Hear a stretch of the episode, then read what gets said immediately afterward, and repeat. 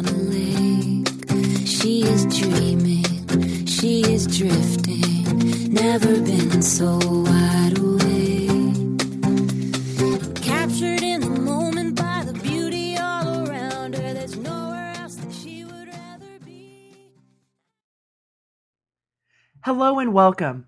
This is Karen Mondokitis, and you're listening to How She Really Does It, where inspiration and possibility meet on K D R T ninety-five point seven F M. I believe there are many ways to live life. I believe there are many journeys for us to take. We can learn from others to see what is possible for ourselves. I believe there are possibilities for all of us, even you. Not just the ones who've acquired great success, but including those of us who have stumbled, lost our way, or only saw closed doors. With this show, now maybe you can see a glimmer coming through the windows. I call that the windows of possibility. Each week I bring a guest who represents those possibilities. They too have had their own struggles and uncertainty, yet somehow they have found their way. My guests are an example of what is possible when you continue, when you learn, leap, fall down, and get back up.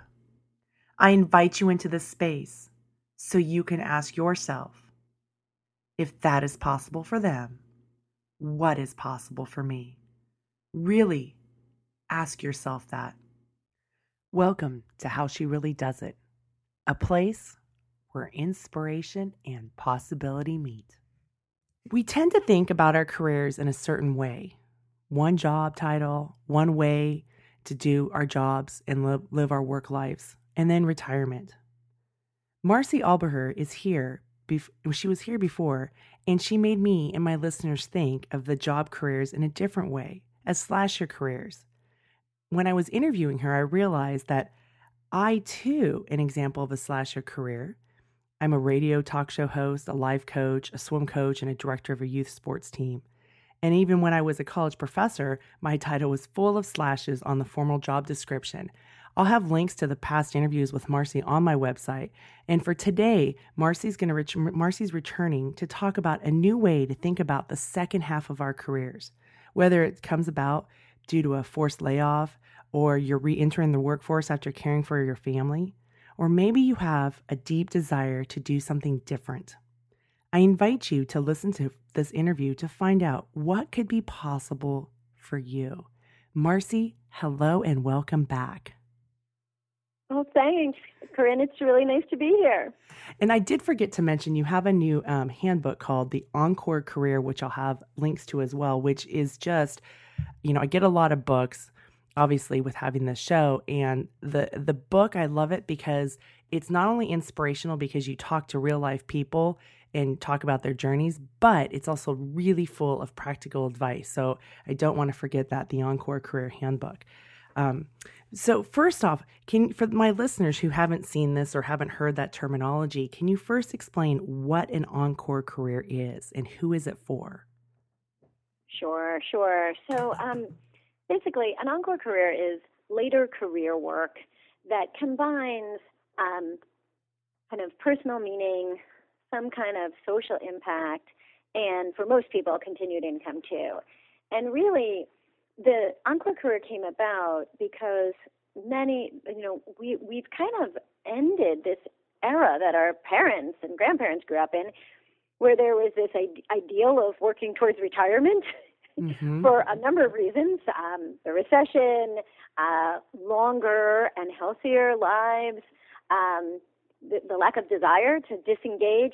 People are not um, really striving towards re- retirement anymore, and those who want to retire are finding it harder to do that. So what has opened up is this new life stage from like your fifties to your seventies, where people would either be kind of inching towards retirement or slowing down and getting ready to kind of, you know, kind of go off the stage, um, to a period where if you want to stay in the game, you have lots of opportunities to do that and to use your talents in a way that can contribute um, both to giving yourself a personal meaning and to actually helping the world. I mean, what, what this movement is about, it's not just about reinvention. it's about reinventing in a way that re-energizes you, but also that kind of takes advantage of all the talent we have in the experienced workforce and applies that to solving some of the world's biggest social problems. So I work for a nonprofit, Encore dot org, that has really been spearheading the Encore movement, and it really is a movement. It's a, a movement of people who, uh, many of them came of age in the sixties, and they were activists then, and then they went off and they raised their families, and instead of like marching along towards retirement, they're really seized with the idea of wanting to make a difference in this um, this stage of a career and are trying to figure out how. Marci, I want to go back to something. I love how you called it, it's not just about reinvention. And can you can you go a little bit more into details of how Encore Career is different than just reinvention? Yeah, yeah. So reinvention is like a buzzword that's like really mm-hmm. in the air right now, I think. um, so... And and many encores do involve a reinvention. They involve taking, maybe you've done, you know, one thing for twenty or thirty years, and um, you're now ready to kind of focus your energies in a different direction. Um, and most encores do involve some kind of either reinventing or tweaking or reorientation. But the encores, you know, what we're tracking is the people who are using this life stage um, to do something that's bigger than themselves, to do something that serves the greater good in some way. And that could be true even if you've dedicated your whole career to doing something that has a kind of a social mindedness to it. We see teachers and social workers and public radio to- hosts and all kinds of um, people who were always doing work that had a social component to it, feeling that you wake up at midlife and suddenly you're feeling some feeling about needing to shake things up, maybe you're ready for a different set of challenges. It could even be that the field that you've been in for twenty or thirty years has, is changing so dramatically that you have to kind of reinvent and skill up whether you want to do something new or whether you want to stay in the game doing what you've already always been doing. But what the the kind of greater good part comes in is that, you know, you hit a point in life where you're thinking, you know, I I may not have as long ahead of me as I had behind me. Mm-hmm. And there's a very common feeling of wanting to make those remaining years matter in some kind of way. So could we um, use you as an example about an encore career?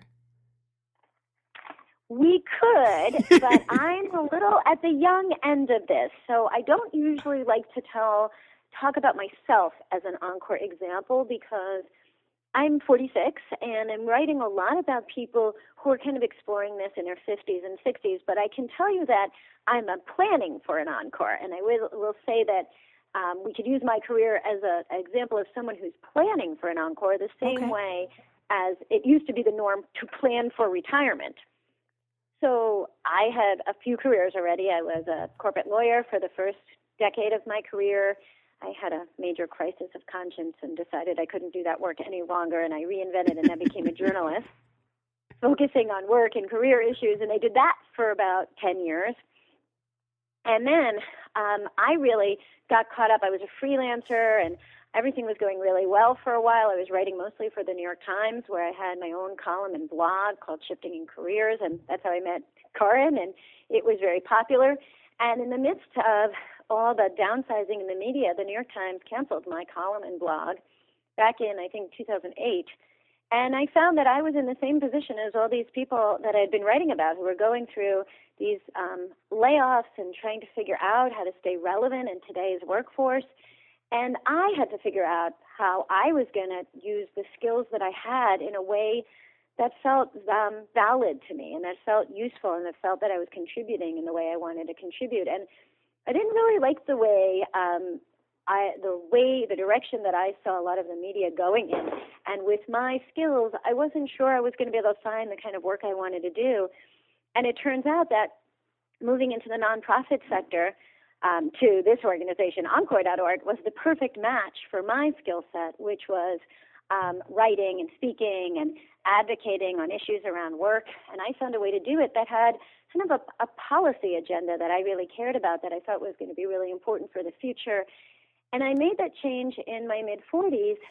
And what's clear is that I am setting myself up. I had to learn a whole bunch of skills about how nonprofits worked, how um, how five oh one c threes work, how um, how to kind of go from being a neutral journalist to an advocate on a social issue, a whole bunch of different things. And I also had to learn how to be part of a team. I had worked independently for mm-hmm.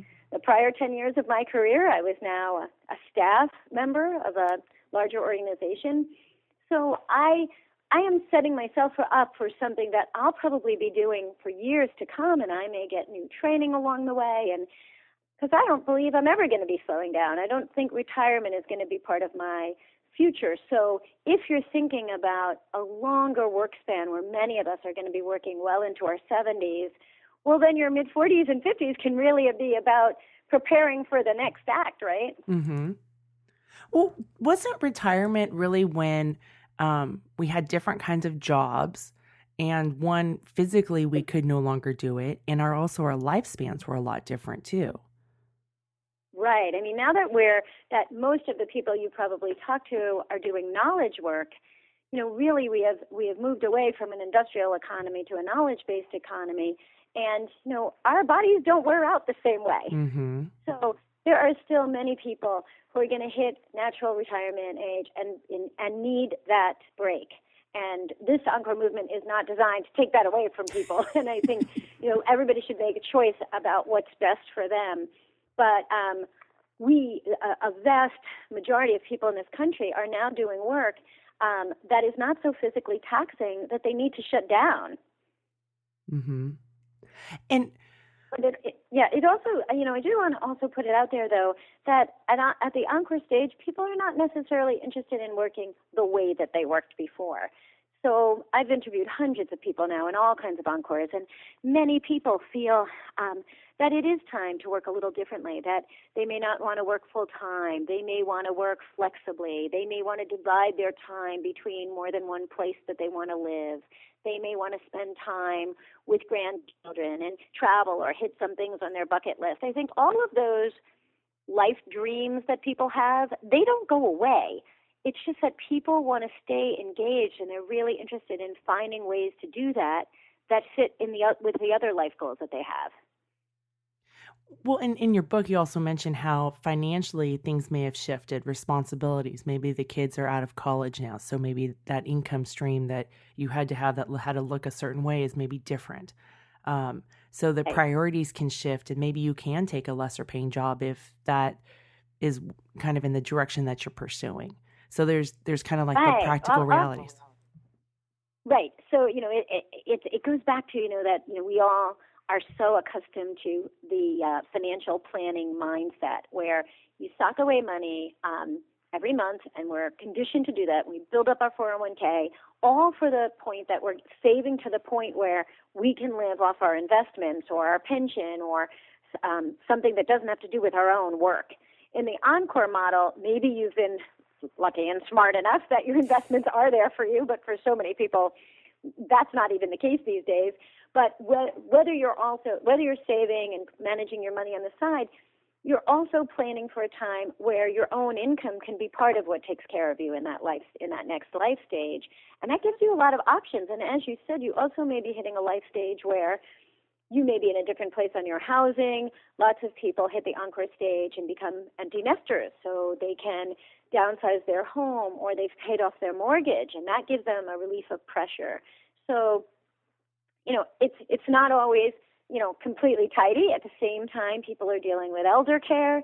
That adds a certain layer of pressure and something that you have to work around. But as you'll see in the book, we, you know, I talked to a bunch of financial experts. I really tried to educate myself on this and figure out what people are doing on the financial side to make things work. And the numbers add up. If you build in a part-time Encore job or a full-time job that may pay a little less than what you were used to, if you can work on some other factors of your life, most people are finding that the numbers are working. Mm-hmm.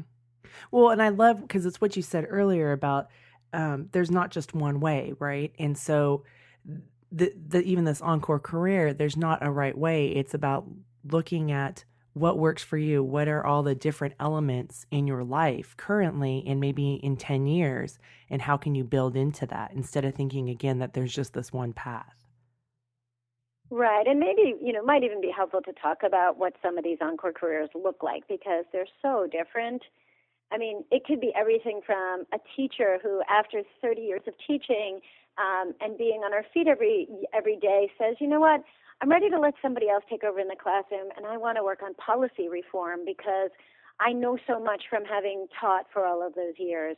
Or it could be an engineering, an engineer who worked for a big company and, and finds, um, goes on a trip to Africa and start, starts to realize that, wow, there's a technology that could be brought over to help bring clean water to a village, and starts an N G O um, in another country and raises money for a nonprofit. I mean, it could look all kinds of different ways. And what we're seeing is that these encores really weave together usually strands that existed in people's lives already. So what was it that was always lurking for you? Did you want to work with young people? Did you want to travel and live overseas? You know, what are the things that you might want to build into your life, and not just your work, that a new kind of work could help you do? Well, and so can you talk about, as um, going back to you, and then we'll go further into this, is how you're planning now for your Encore career, right? Because you gave some good examples of different types. And I think one of the steps that listeners may want to know is like, okay, well, how do you plan for that? Right. So, you know, it's interesting. I would just say um, I am still really th- I really still think of myself as in, in the heart of my primary career, and, and kind of figuring out. I mean, I this with this Encore work, I'm pretty steeped in it, and I have a feeling this is the work that will define me for quite a long time. But by doing this work, I'm connected to a lot of different worlds that I care about. So I've always, you know, I've been a writer and a journalist for a long time. This allows me to keep that strand alive. I write op-eds, I've written a new book, I'm still very much in the world of writers and authors, and I also talk to the media all the time, and uh, that's a big piece of what my life is also.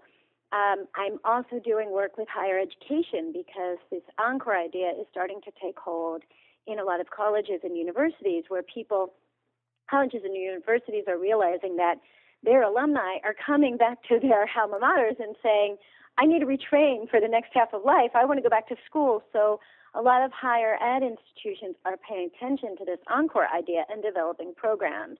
So for someone like me, I'm telling you a few different strands of my work that I really like. And you can imagine that if one day I wanted to move in another piece of this work, look at the network that I've laid out, right? I've laid out that I've got these connections in the higher ed world, and I've got these connections in the media world, and I've got an identity as an author. And Um, and it, you know, this this is kind of the network that would probably carry in, me into the next stage, were I to want to reinvent and shift into something else to do with this kind of work.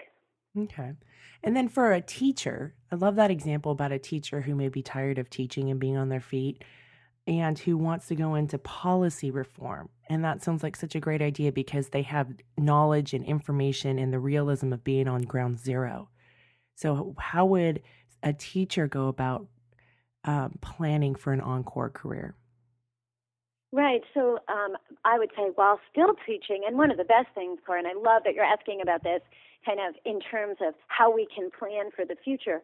Well, I would say, while that teacher is still active, she should get involved in what's going on in her own community. Get to know some people on the school board. Get to know um, the superintendent, and get to know how...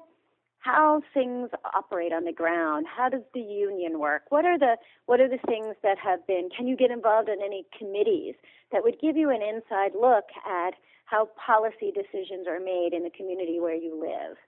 So all of that is things you can do while you're still working that allow you to explore kind of what the future could look like and what parts of that landscape are interesting to you, and what you'd find if you spend a little time while you're still in your main career looking around.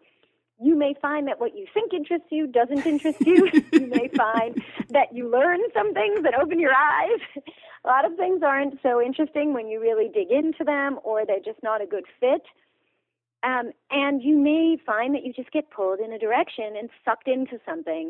And when that happens, you should pay attention to that, because you're being, you know, you're, you're, You're sending yourself subtle cues that that's where you want to go. Okay. And it also helps if you're in your current profession, because doesn't it help just with your mindset? You're not coming from a fear place. You're coming from a place of, let me go test this out without that, oh my goodness, how am I going to pay for my mortgage tomorrow? Right. And you're confident when you, when you're sitting in a meeting, because it's valuable to have a teacher on the committee, and you are that teacher, and people are going to listen to you. You, and we keep going back to the teacher bit, but mm-hmm. you know, she's a good example. Uh, I think you've hit it on the head. There is a certain confidence that comes out of not needing something at that very moment. I like that, because it takes away, it's not, it's not a transaction. I call those transactional relationships. When you're walking in and you need something right now, right here, there's a different feeling mm-hmm. towards it versus the opportunity and the mindset that can happen when you go and you test something out. And you can, and you know, obviously, uh, Karen, there's going to be some people who don't have a choice, mm-hmm. and I think we should talk to those people too. Um, so, if you've been laid off, or you find yourself suddenly at this decision point, the, uh, not because you chose to be there, mm-hmm. but because uh, circumstances sent you there, that doesn't mean that it's it's not possible to do it. So many of the people that I interviewed about their encore shifts didn't get to a, a place of um, their own choosing. And there, there's still ways to put yourself in situations where you remove that transactional aspect that you talked about, and I love that phrasing. And one of the best ways to do it is to go out and volunteer, mm-hmm. where you're doing something because you care about the issue or the cause or um, the um, organization in your community that you want to help. And you're there, and you make that choice um, very willingly, that you're going to go and immerse yourself in some kind of volunteer activity to learn more about something you're interested in. And you have to be willing to do it without saying, I'm only doing this because I think it's going to lead me somewhere. So you should pick something that you want to do regardless of, of what's going to happen. And wh- what people tend to find is one of the best ways to get sucked into the nonprofit world and the world of kind of mission-focused work is to get out there, get on the ground, lend your skills, Um, offered to do a pro bono consulting project or some other kind of what, what we call high-impact volunteering, where you're not looking envelopes, but you're really using your skills in a way that people are going to notice. And you also talk about in your book, the Encore Career Handbook, about if you do need that money right away to pay for your, your mortgage, and say you've had a layoff that has occurred, then go and look at, there was a story about the gentleman who worked at Walmart when he was trying to figure out what he wanted to go do. And then he eventually became the director of, um, is it Agape? Agape, uh, the ministry, I think it's down in L A. And how mm-hmm. actually that the, starting out in Walmart and then working in the different temporary jobs there gave him skill sets that actually helped him to be the director of this major nonprofit later on.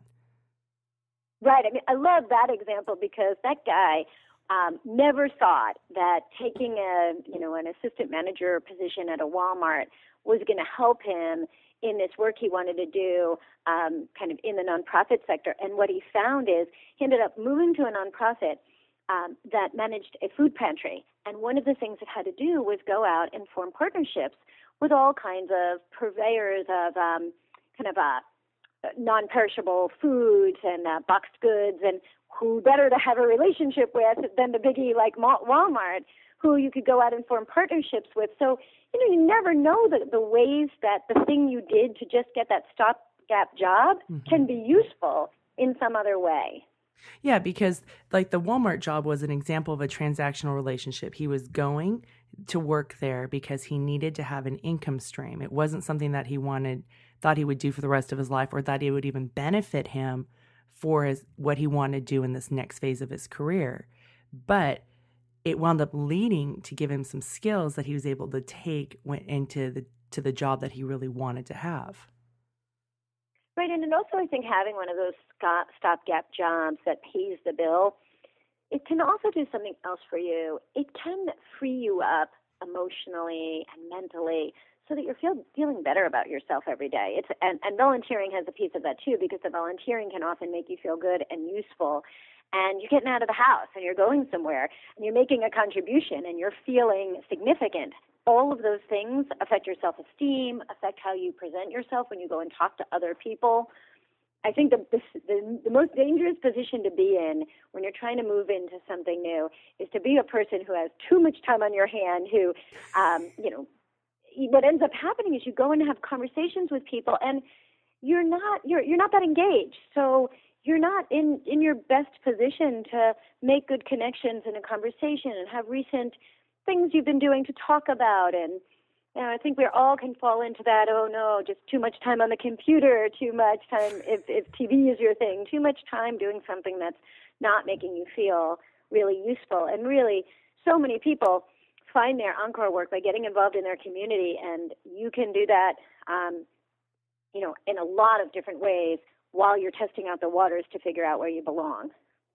Or you could have too much time on Facebook, which leads you to comparing and despairing how everybody has these wonderful lives or jobs and you're sitting at home unemployed. Yes, exactly. Exactly. um, so what about, let's go to the other example that you gave, because I love this, the engineer who goes to Africa and then comes back inspired that he wants to help, you know, in a, in a big sense, change the world, but in a way that with skill sets that he has. How does one go about doing that? Right. So, I mean, in that kind of situation, uh, I always say, you know, every, we all have things that we know we would want to do if we had the time. And often people, when they're winding down their primary career, either because they're at retirement age or they're just ready to explore something new, one of the best things you can do, if you can afford to do it, and a lot of people, even without a lot of means, figure out ways to afford to do this, is to give yourself some kind of structured time off. You know, a year would be ideal, like a gap year for grown-ups mm-hmm. before you l- l- plunge into the next thing. But maybe even three or four months, and there's a whole section of the book where we talk about how to structure those kinds of little um, kind of mini gap experiences. And think about what you could do in that period that lets you both kind of free some brain space, um, get some distance from what it was you've been doing before, but start to put yourself in worlds you want to visit. So for that engineer who went to Africa, that was literally travel. For other people, it's just hanging around in different communities. It's showing up at different kinds of places. I remember when I wanted to be a writer and I was leaving the law world, I spent a lot of time doing things that writers do. I took classes. I went to readings. I hung out where other writers were hanging out. And before long, my world started to shift. I knew more people who lived in that world. Um, more of my emails related to my life as a writer than my life as a lawyer. All these little visible indicias of my change started to be noticeable. And if you give yourself a little time, you can go visit a few different worlds and see. In that same period, I visited a high school where I was thinking of teaching, and I did some substitute English teaching. I knew after one day of substitute English teaching that that was not for me.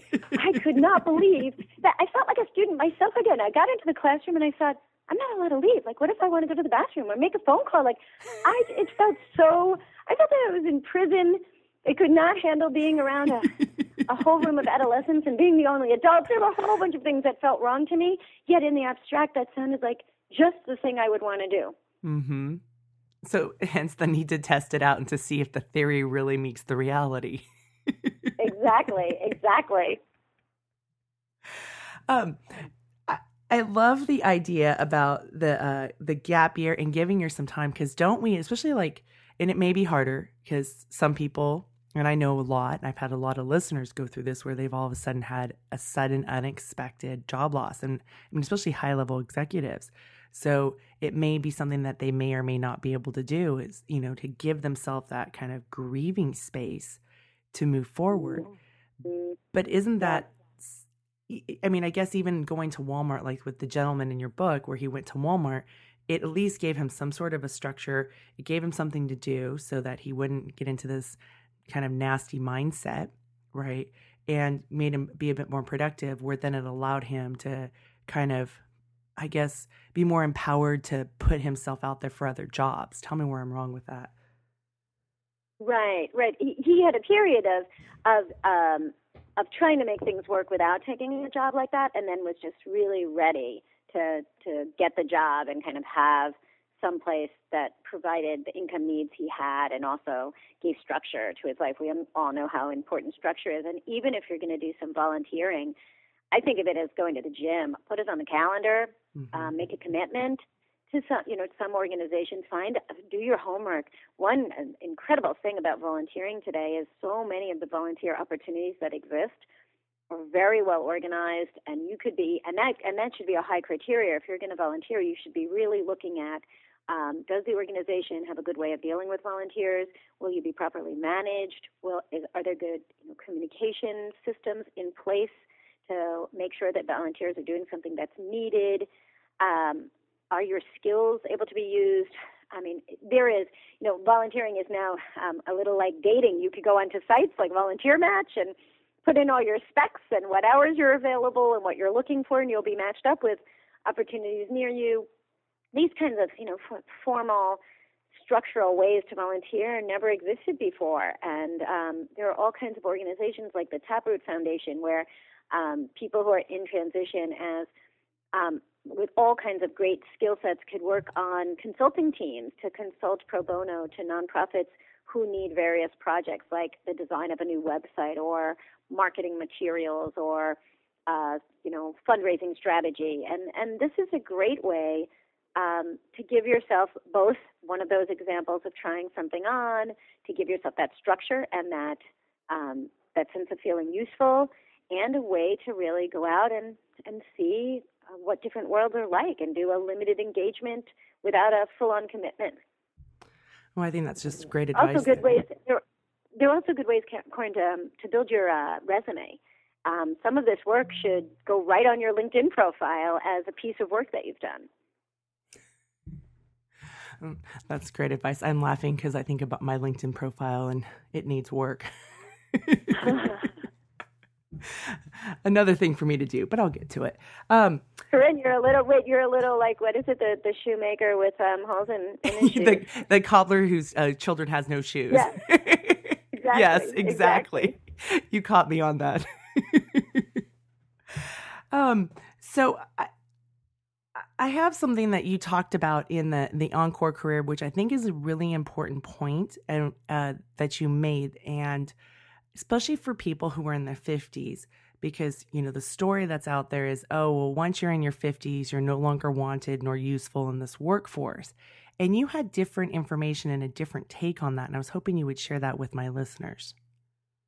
Sure. So having now interviewed many, many people in their fifties, sixties, and even seventies in the workforce, and a couple in their eighties as well, um, it's very clear that um, age discrimination certainly exists. It's it's more prevalent in some industries than others. It's pretty heavy in the technology industry. It's um, also heavy in a lot of industries that um, are just youth-centric and maybe appearance-centric. I mean, we all know how hard it is for aging actors to get good roles, mm-hmm. um, unless you're Meryl Streep or, you know, a handful who have really, you know, made their name.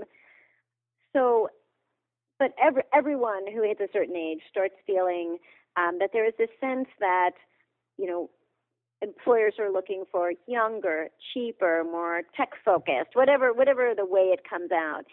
But the people who have reinvented in Encores and the people who seem to be succeeding, somehow they're not worried about that. And whenever I talk to somebody who tells me about their experience finding a new gig, what can't what comes out are, are is is consistent in every single story, which is that mindset really matters. Um, mindset about how do you, how prepared are you for the positions that you're talking about doing? How steeped are you in the work you want to do? Those people who are really in, you know, who have already moved into the world they want to live in, and they know what the issues are, and they know where they fit in, and they've done their homework, and they know what skills are needed, and they make sure they have those skills. They never seem to talk about age discrimination. Now, it's also possible that they're self-selecting, and they're also picking fields that value age and experience. And the book has this Encore Jobs hot list at the back of it, and um, one of the reasons I included that is I wanted to highlight some of the fields that really value age and experience. And basically, it's any field that has to do with mentoring, counseling, leading. Uh, there's a bunch of things that we get better at as we age. And it's really smart to focus um, your encore on thinking of ways you could use those kinds of skills. And a lot of those jobs happen to be in certain fields that are going to be high growth going forward, like healthcare, where there are many, many fields where having lived a bit and having had some health experiences yourself mm-hmm. is going to make you, um, it, you know, it, it's going to serve you well. And um, I'm I'm astonished by the number of encore stage people who are becoming nurses and who are, you know, which we think of as a job that's so hard, hard on your feet. Um, I talk to many, many people in their fifties who are going through nursing programs because there's so high a demand for nurses right now. Well, and then nursing, you can go into so many different avenues. I right. mean, and right. that may not be even as physically taxing as some of the jobs that we think of in nursing.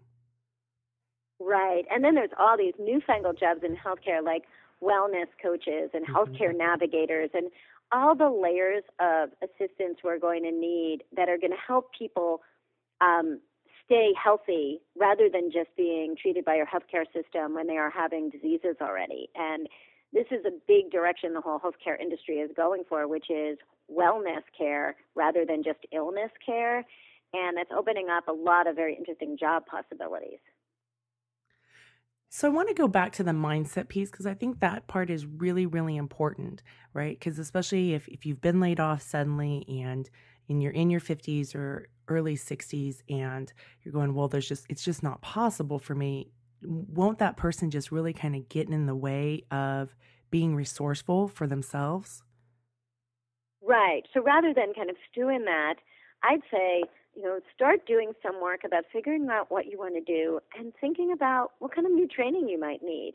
The minute you start getting into that proactive place of getting some new education, getting out there and seeing, well, what it would take to stay in the game or to do what it is that you want to do, you're taking control of a situation rather than sitting there and thinking, why, you know, why is this not working out for me? Mm-hmm. Or why did this happen to me? Right. Or why did this happen to me? Yes. Which we can all sit there and do sometimes, but we just don't want to pitch a tent in it. Um, so, and I, I think that, and that part is so important is that mindset. And do you see that as all the people that you interviewed, is that kind of the differential between the people that were able to make, um, quote unquote, successful career, encore careers versus those that maybe had a more difficult time? Yeah, I mean, I think the thing I see with the people who successfully transitioned is no one will say it's easy. So many of them had detours and wrong turn, but it takes a combination of knowing what your your talents are and what you bring to the table and what skills you have, and having also at the same time a healthy dose of humility and knowing what do you need to learn, what do you need to do um, to um, to skill up if you're not in the position to do what it is you, you've decided you want to do. And those people who then decide, you know, I'm really going to work on getting myself some tr- education. I mean, people who showed up at job placement centers, at um, community colleges and saw what was offered and took advantage of that. And before you know it, you don't even know what opportunities are out there until you start investigating and start putting yourself out in the world a little bit. And skill sets can be learned, can't it not? Well, it depends on you know what we're talking about, you know. I, um, but there's there's plenty of skills that can be learned. Um, it depends on who you are and what mm-hmm. your you know inclinations are. I don't think I could ever learn to become a physicist. I know well. This about myself. No, but it, it's I mean like, and I love the example of your career, and that's why I brought it forth. Is that you know you started out as a lawyer, and then the skill sets that you learned in law school. And I've interviewed a, quite a few lawyers who've turned into other professionals, and they will never say that they that they regret the expense, the time, or um, of doing that career that it's actually served them in their current profession. I mean, Gretchen Rubin would be an example, right? She was a she was a lawyer and she clerked for I think Sandra Day O'Connor, and um and she's an author. You're an author. I've had other lawyers who become entrepreneurs or who go into and they take that because they are able to um, use the skill sets that they developed in law school and apply it in other areas. Jonathan Fields is another guest of mine who has done that in the entrepreneurial world, right? And uh, so it sounds like with your example is you've been able to take this skill set and then build upon it in certain areas that still are in line with um, maybe your core skills? Right. You know, I think about it, instead of um, thinking about it as learning new skill sets, I would say is thinking about how your skills translate to something else. Okay. So for me, you know, I was always very interested in advocating and writing and speaking and research and interviewing, and I did all of those things as a lawyer. Um, and when when I became a journalist, I was clearly using all of those same skills, but I was applying them in very new ways. But I didn't just wake up and learn how to do that. I first thing I did is I took I did two or three things, which which seemed to be the pattern of what everybody does when they're making these shifts. I took a lot of classes. I talked to a lot of people, and I went to a lot of events. So I took classes on how to how to do various kinds of journalism. I went to conferences. I listened to speakers. Today, you could do so much through webinars. I mean, when I did this oh, almost twelve years ago, we didn't have the ability to just get on a website, you know, all kinds of websites and do webinars and online classes, which are now widely available and often wildly inexpensive or free. So there are tutorials on just on so many things you might need to know. If you want to get into the nonprofit sector and you're a good writer and you want to learn grant writing, there are wonderful classes online you could take on how to do grant writing and get a certificate, perhaps. That's a, something you could put on your resume. And it's a really – so I, I think you're right to think about the skills, and the key is to just think about what it is you want to do and then look back and say, what skills did I already have? And, and just learning the world, the way a new part of the world works. And the best way to do that is start talking to people who live in that world, ask them what they do, ask them what they would do to get trained now if they were going to come into their field. Could be that what they did twenty years ago to get in that field isn't the right way to get into it today. Mm-hmm. I love how you say focus on a new way of part of the world, because it's all these different areas that we've talked about, they're parts of the world and they all function a little bit differently. It's not the whole world with that idea of one path. Right, right. You you know, it's all, I, I mean, people always say, you know, I'm hitting a certain age. What skills do I need to catch up? And the answer is going to be really different depending on what you want to do. You know, you may have to learn social media if you are in a field where social media is very important. But this whole idea that if I want to move careers, I suddenly have to learn how to do social media has kind of seeped into every middle-aged person's consciousness. And unless you're doing something where social media is important, you may not have to learn it. And, and that always just makes me laugh. But there's there's there's a lot of fear about that, too, with a lot of people in their forties, fifties, and sixties. Oh, my goodness, I have to learn this so that I can stay up with the young people. Right. Exactly. Exactly.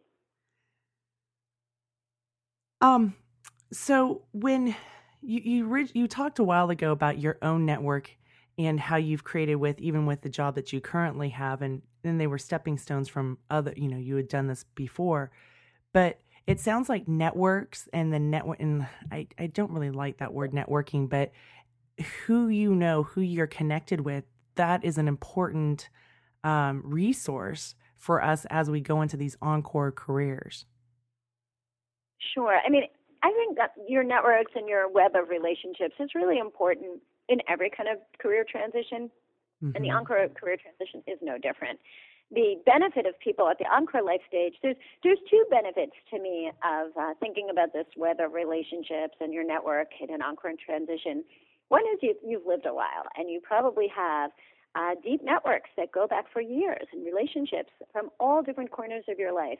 People, you know, if you are a mom and you've been out of the out of the paid workforce but doing a whole lot in your community for the last fifteen years, you may find that your most important relationships are people you know from your kids' schools or mm-hmm. from your place of worship or some other community or from, you know, the soccer field. some I've seen people move into make major career moves through those kinds of relationships all the time. Um, so think about what's already happening in your life rather than thinking about, oh, I've got to think very consciously about who's a person that I can network with. The people that you can network with are the people you see every day.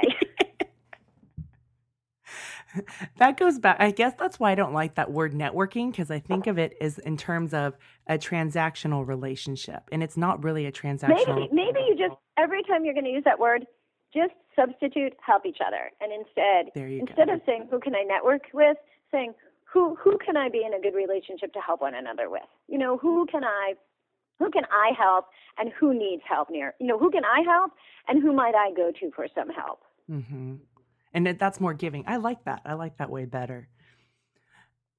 Um, what are some other first steps for people that, and like you said, so this, this can be somebody who's currently in a job, who's maybe thinking about the next phase, because maybe they don't want to retire or maybe financially can't afford to retire.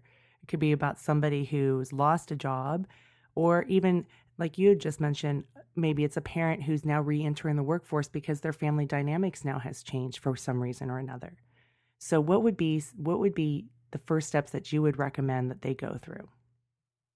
I think the first thing has to be something that that's uh, internal, which is a real assessment of what is what really matters to you. What do you think you really want to do with the time you have left in your career? And um, you can get to that in a lot of different ways. You'll see there's a whole chapter of the book that has exercises that we created just for this kind of assessment. So I always encourage people to, if you have the book, Um, go sit in your favorite place to have a cup of coffee or tea and treat yourself to dreaming a little and go through these exercises, not with this um, sense of having to know the right answers, but just letting yourself kind of go wherever you want to go. But there are other ways to do this also. You can do uh, kind of a three sixty review exercise with a few people who know you well. Get a few people together, offer to cook them dinner, and see if they're willing to give you some feedback on what people think are the moments of your life where you've been uh, most engaged or seemed most fulfilled or um, shined your best. And it might be interesting to see the thoughts. If you're stumped, it might be interesting to see what other people around you think you're best at and think that you've already made big contributions and, you know, that you could have a lot of impact in certain areas. It's always nice to hear how other people are viewing you and then see if that lines up with any things that you might want to do. Yeah, because we can have our own blind spots, can't we? And not see, um, see oh, or sure. appreciate. Exactly, exactly. And um, what about health insurance? Because this, I mean, this is, you know, you open the newspaper on any given day and health insurance is always kind of the topic. So what have you seen with people who have done Encore Careers as uh what they've done with the health insurance piece? So, um, you know, obviously it's a big challenge. And, you know, for so many people, um, sixty-five is a magic number because when they hit sixty-five, they're suddenly on Medicare and they've got the freedom to make, um, you know, different decisions because they're not tied to a job. So um, for people who haven't hit that yet, um, I've seen a lot of people make the decision that if you're part of a couple, that one person will carry the keep the job with the health insurance to give the other person some flexibility. So I've seen a lot of people who go back and forth like that, um, and and it's another. It's it's. I've seen people take keep a job for the health insurance, but take it down to thirty hours or whatever the minimum is required to keep health insurance. So that's another good way to think about it. You know, there is some hope on the horizon with the way these healthcare exchanges are going to work. And for pe- people particularly who are older, um, one of the biggest expenses of health insurance is, and one of the biggest obstacles is how hard it is to deal with pre-existing conditions and mm-hmm. getting health insurance. And as these health exchanges come into play, which is going to happen around two thousand fourteen, um, it, there's a promise of things being much, much easier for people getting um, more affordable healthcare and not getting turned away for pre-existing conditions. And I would say A A R P has some wonderful information on health insurance. There's information in the book as well, but you've got to do your homework, and that has to be part of your financial plan to figure out where your health insurance is going to come from. So there are lots of different possibilities, and it's really about looking into it and being resourceful and not being fearful or letting that be the limiting factor for people. Because right. It's, again, it's about planning a little bit. Mm-hmm. Do you have any favorite stories of people who have done Encore Careers and the transitions that they've made? Oh, man, I have so many. um, I was just on a panel here in New York City where I live um, with a guy who's in his seventies, and uh, he's been doing his Encore for about eight years already. And he was a cosmetics executive. He worked on a lot of uh, makeup labels that you would have heard of. And he had, he he did formally retire. And when he retired, he was about sixty-five, and he played golf a little bit, and he quickly got very bored, and he didn't didn't want to kind of settle into that life stage.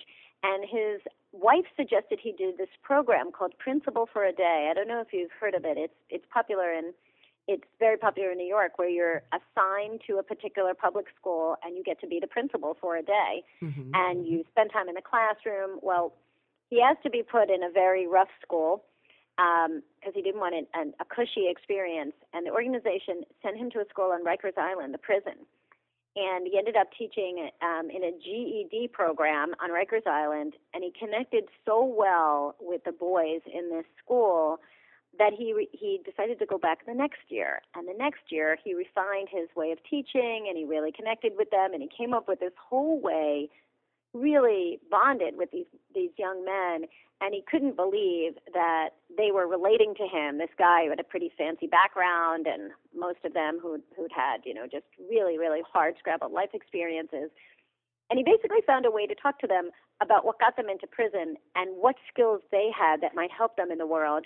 And he talked to each one of them as if um, they had business skills, but they were just not thinking about them properly. So, you know, if all they knew was how to sell drugs, somebody was a marketer, and, you know, somebody else was really good, you know, and he kind of got to know his, the guys in his class, and he helped them think about themselves, and he mentored them in a way that nobody ever had. And long story short, um, within a couple of years after that, he started an organization called Getting Out, Staying Out, that helps young men who have recently been released from prison uh, find mentors and stay out of prison. And he's dramatically reduced the recidiv- recidivism rate in Rikers Island.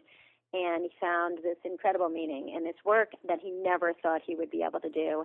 And he's working harder than he ever worked in his executive career. And it was just, and what was interesting is he talks a lot about those transferable skills, that Um, the skills he needed to succeed in business are the same exact skills that he needed to start the successful nonprofit and to sell his idea to foundations who would fund him.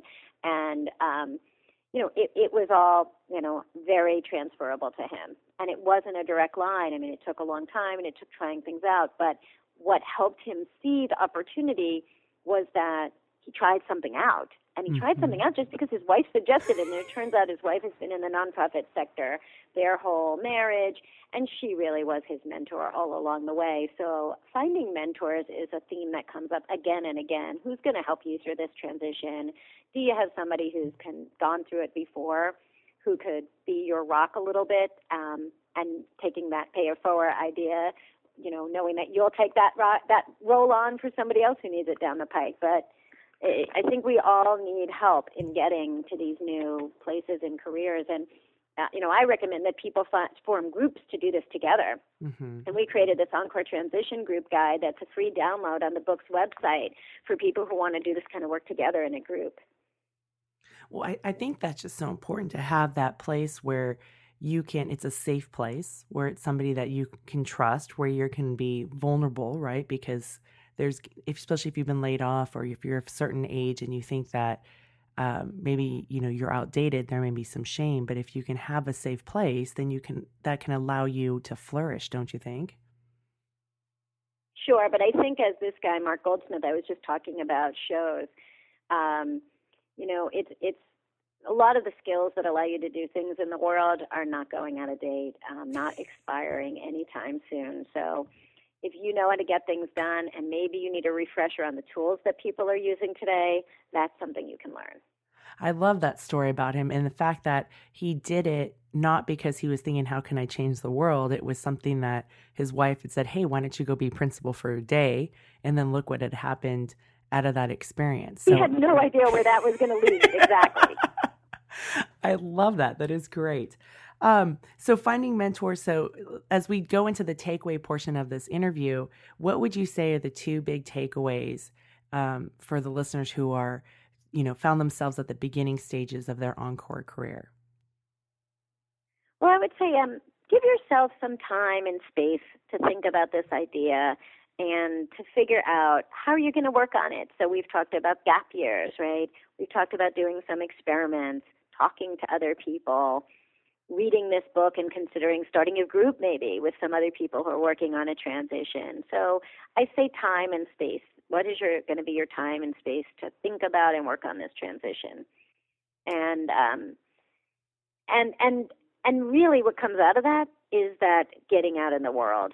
There's some combination of the stuff you have to do in your head and the mm-hmm. stuff you have to do out in the world. And um, you may find that there are times in your life where you can only work on the head part. You can read a lot, you can talk on the phone, but your life isn't structured that you can get out and have some of those experiences.